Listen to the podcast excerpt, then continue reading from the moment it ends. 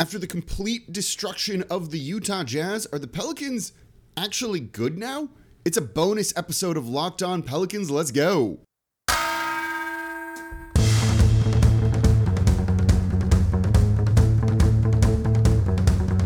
You are Locked On Pelicans, your daily New Orleans Pelicans podcast, part of the Locked On Podcast Network.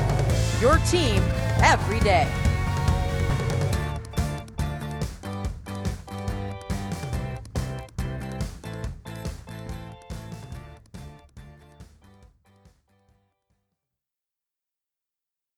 Welcome to another edition of Locked On Pelicans, the daily podcast covering your favorite team, the New Orleans Pelicans and NBA, part of the Locked On Podcast Network, your team every day, available wherever you get your podcasts and on YouTube. I'm your host, Pelicans Insider, credential member of the media, Jake Madison, at NOLA Jake on Twitter, here with y'all for a bonus episode after the Pelicans just absolutely destroy the Utah Jazz 124 90 that one of the best games they've ever played? Is that one of the best games you've ever seen that team, at least since they've been named the Pelicans, play? Because it really might have been. That was just utter destruction of a really good team. The Utah Jazz are no joke. They had won 9 of 10 coming into this one, including three straight out of the All Star break. They're a very good team, solidly at fourth in the Western Conference. And the Pelicans just took it to them. So let's talk about this game. Let's talk a little bit about the defense too in a bonus episode today of Locked On Pelicans. And thank you for making Locked On Pelicans your first listen every day. We're free and available five days a week, breaking down everything you want to know about this team. That was the biggest win of the season, right? You could argue that uh, Friday night's game against the Utah Jazz was the biggest moment of the season. Anyone else talking about it? We are here every day, five days a week, breaking it all down, even on a Saturday when I'm recording this, because it was so much fun. We want to be there. When you destroy a team, particularly one that, you know, has had some contentious history with New Orleans over the past couple of seasons, some really close games, some controversial moments, feels really good to beat them, especially the team that also used to be in New Orleans and has the Jazz name. So, what happened in this one, right? How did New Orleans go out and just completely smoke this team? Couple of things. First, and foremost, I did hear that the Utah Jazz went out partying in New Orleans the night before. So the New Orleans nightlife, I think, took a little bit of a toll on the Utah Jazz. But that's not the reason why they lost. Utah doesn't match up particularly great with New Orleans, I think, this season. When New Orleans is going with that Twin Towers lineup of Jaxson Hayes and uh, Jonas Valanciunas in the starting lineup length really, really bothers them. And when New Orleans is running a super tall starting lineup that is tremendous offensively, right, but does struggle defensively, it gives the Utah Jazz fits, and you really saw it in this one. All of those guys, Jonas and Jaxson Hayes and everyone else in the starting lineup, were really impactful despite not scoring because the defense was there. And I think, sorry, that is a really big part of why they were able to win this game. It's bad defensively because Jaxson Hayes cannot guard the four. You put him out on the perimeter in some space, he really struggles. He's he plays as more of a center defensively, wants to be more of a rim protector without actually being a true rim protector. Jonas is fine. Like he's he's average, slightly above average defensively down low. Like he is perfectly acceptable for what you want to be a center. So you have two of those guys and a team that wants to get the ball to Rudy Gobert and then drive and attack the rim a lot of the time too. So that really helps. And it allows Herb Jones to play more on the perimeter, I think a little bit too. And he was kind of a star in this one. The scoring was not there, just two points. But he just completely blanketed Donovan Mitchell and took Donovan Mitchell out of this game. Mitchell finished with 14 points on 18 shots. He was 3 of 11 for 3, 5 of 18 from the field, and he finished with two turnovers. Herb Jones even blocked a three of his. It was almost a recreation of that Zion Williamson dunk on a Virginia player where he jumps from the paint to block the three point shot. Herb Jones wasn't in the paint when he got when he started all of this. Wasn't like horribly far from it. Blocks the shot, and it, this team just kept or kept forcing turnovers for the Utah Jazz. I think they finished with 20 on the night. Finished, that's what it was. They finished with 20 turnovers on the night. New Orleans turned that into 36 points off turnovers. New Orleans by itself only had 10. You're going to win most games when you're doing that. The defense was swarming in this one. And partially because, and Herb Jones talked about this to a certain degree, you have those two bigs down low that are kind of both protecting the rim. And maybe if you add them together, they're one good rim protector right there. Teams would be smart to try and pull those guys out a little bit more, but New Orleans is finding ways to kind of keep Jaxson Hayes down low. So it allows Herb Jones and Jose Alvarado the opportunity to go out and to really just kind of wreak some havoc on the defense, to force turnovers, to be active like that. You saw Jose Alvarado picking pockets, doing different things like that. It allowed Herb Jones to go out and do largely the same. Herb Jones had three steals in this one, so did Jose Alvarado. And so this matchup really played into the hands, I think, in terms of defensive stuff for the New Orleans Pelicans. Very cool. That was a lot of fun. But you also just are seeing things come together for other guys, right? Jaxson Hayes coming in with one of the most insane dunks we've seen. That would have won the dunk contest, by the way. He came from the corner three spot, that anchor spot, after Jonas misses a three point attempt. No one figures to block him out because you don't think he can get there and do any of that. But he comes in, grabs the rebound, and just throws it down on the other side in a vicious and violent manner Oh, it was so awesome. Utah didn't get to 50 points until late in the third quarter in this one. Again, there seemed to be some partying in New Orleans, but the Pelicans were all over them defensively. Everyone had a pr- pretty much a good defensive game. Then you have Brandon Ingram not being able to miss 11 of 16, right? 29 points, 8 rebounds, 6 assists. Excellent from him. CJ McCollum, his scoring average is going to go down after this game because he only scored 24 points because he didn't play in the fourth quarter and didn't need to play in the fourth quarter. He finished with four assists. Everyone was contributing in this one. And this is why you're seeing this team really start to hit their stride. They figured out the rotation, they figured out the starting lineup.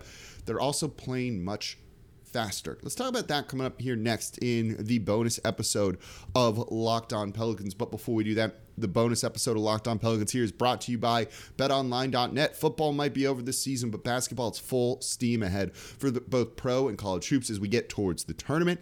And for the latest odds, totals, and player props, betonline.net is the number one spot for all your sports betting needs. And betonline remains the best spot for all of your sports scores, podcasts, and news this season. One stop shop, you can get everything there. And it's not just basketball. Betonline.net is your source for hockey, boxing, UFC, right to whatever other sport they're playing. They're going to have the odds over at betonline.net. So head to the website today or use your mobile device to learn more about the trends in action over at betonline.net. BetOnline, where the game starts. And thank you for making Locked On Pelicans your first listen every day. We're free and available wherever you get your podcast, breaking down the biggest news, the biggest games, the biggest moments, five days a week, and we're free. So tell a friend about the show, subscribe wherever you get your podcast and on YouTube, and leave a five star review with a comment that helps support the show. Keep this going, and it's a fun time to be a Pelicans fan. Four straight wins, all by 25 or more points or having a lead of 25 or more. Just absolute just domination by the Pels. Oh, sorry, three games of 25 or more. They only won by 17 against the Phoenix Suns. Just absolute domination by New Orleans, really just taking care of everything they want to do. And they're playing quicker now. I mentioned the turnovers for the Utah Jazz, right? They had 20 in this one. New Orleans got out and was able to run, and they've been able to get out and run these past four games that's been a big part of why they're having so much success, I think. 20 points in the fast break in this one. They'd struggled with this a lot all season long. But recently, it's really started to happen. And this is not just points off turnovers turning into fast break opportunities. They're doing this off of misses. They're doing this when they inbound the ball. This team is playing lightning fast and wants to get out and run. And part of it is, of those starters, right? CJ McCollum, um, Brandon Ingram, Herb Jones, Jonas Valanciunas, and Jaxson Hayes, four of those players can handle the ball and bring it up the court. Four of them, off a miss, can get the ball and go. The only one that can't is Valanciunas. You've seen Jaxson Hayes get the ball and try and go coast to coast and score. And he had it. He had one of those in the game last night. Ended up being fouled and going to the line. Herb Jones has been bringing the ball up the court a lot and making the first initial pass in half court offense. So he's capable of getting the ball, going up the court, and starting their offense early. We know CJ and Brandon Ingram can absolutely do that. That's tough to defend. That's really, really tough if you're an opponent to try and defend. So the Pelicans have been just blitzing teams offensively. Offensively, they look tremendous right now. But as we talked about the stuff on the defensive side of the ball, they've been steadily improving in that all year long, too. since, and I wrote down these numbers. I should have said them in the second se- in the first segment here. They have the 11th best defense since the start of 2022 on January 1. they have the third best defense since February 1st. And they have the best defense post All Star break because they've just been that good right now and are playing such strong basketball. This is a team that's becoming good before our eyes, and they don't have Zion Williamson. And they're having so much fun doing this. You had so much fun watching this game. You've had so much fun watching the three games before this. And I'm hopeful because New Orleans does have a lot of success on the road at Denver that we're going to have a lot of fun tomorrow. And then on Tuesday when they're on the road to Memphis. This was a tough three game stretch. New Orleans getting this one right off the bat in dominant fashion. They could lose the next two and it's okay because you have a four game stretch after this that is very winnable for the Pels. So they're in very good position. They're a half game behind the Lakers when you're probably listening to this on Saturday. It's likely that the Lakers are going to lose because they're in complete free fall, and New Orleans is going to be in that ninth spot by the end of Saturday night, by the end of the weekend, hopefully. It's a good time. That means you get that home play in tournament game too, and the Pelicans get the Lakers pick if it falls into the top 10. Those odds are looking likelier for both of those things to happen by the day and by the dominant performance from New Orleans. So this team has been very good. I wanted to do a segment in yesterday's show of like where's their weakness, where where are they struggling. There is one defensively that could be a big pitfall, but we're going to talk about that on Monday's show. I got to tease ahead. Come on. Um, there's something that does potentially concern me with this defense that could make this go a little bit haywire. And we'll get into what that is on Monday's show as well. But this team has been playing really well right now. The Smoothie King Center was loud. The people who stayed till the very end were giving the team a standing ovation and deservedly so because they looked so good. Fun time to be a Pelicans fan. It's going to be a fun close of the season. Let's end on this. This team is having fun.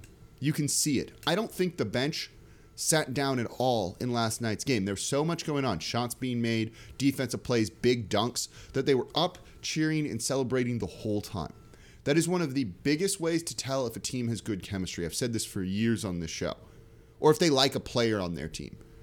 There's some guys will make a big three and their bench isn't really celebrating all that much. These guys are jumping up and down, flopping around, like making fun of hand gestures and everything, and just very animated on the bench. When anything good happens for this team, they all are all bought into what Willie Green is doing to each other. The Zion news of his foot finally starting to heal better, or at least apparently so so far, is really important.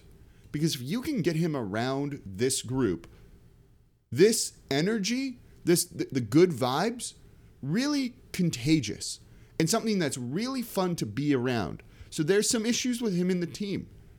But if you walk into just such a fun atmosphere and you're having such a great time, that get alleviated a little bit? Does that melt some of the ice that's kind of formed here? Does that heal some of the rifts? I think it could be. That's what we want to see happen to this team because you add Zion to this team, 80% of what Zion was last season, this team's top five in the West. This team's not a playing tournament team.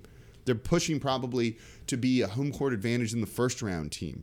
That's how good they could be if the defense keeps up. Minus the one thing we're going to talk about on Monday. So there you go.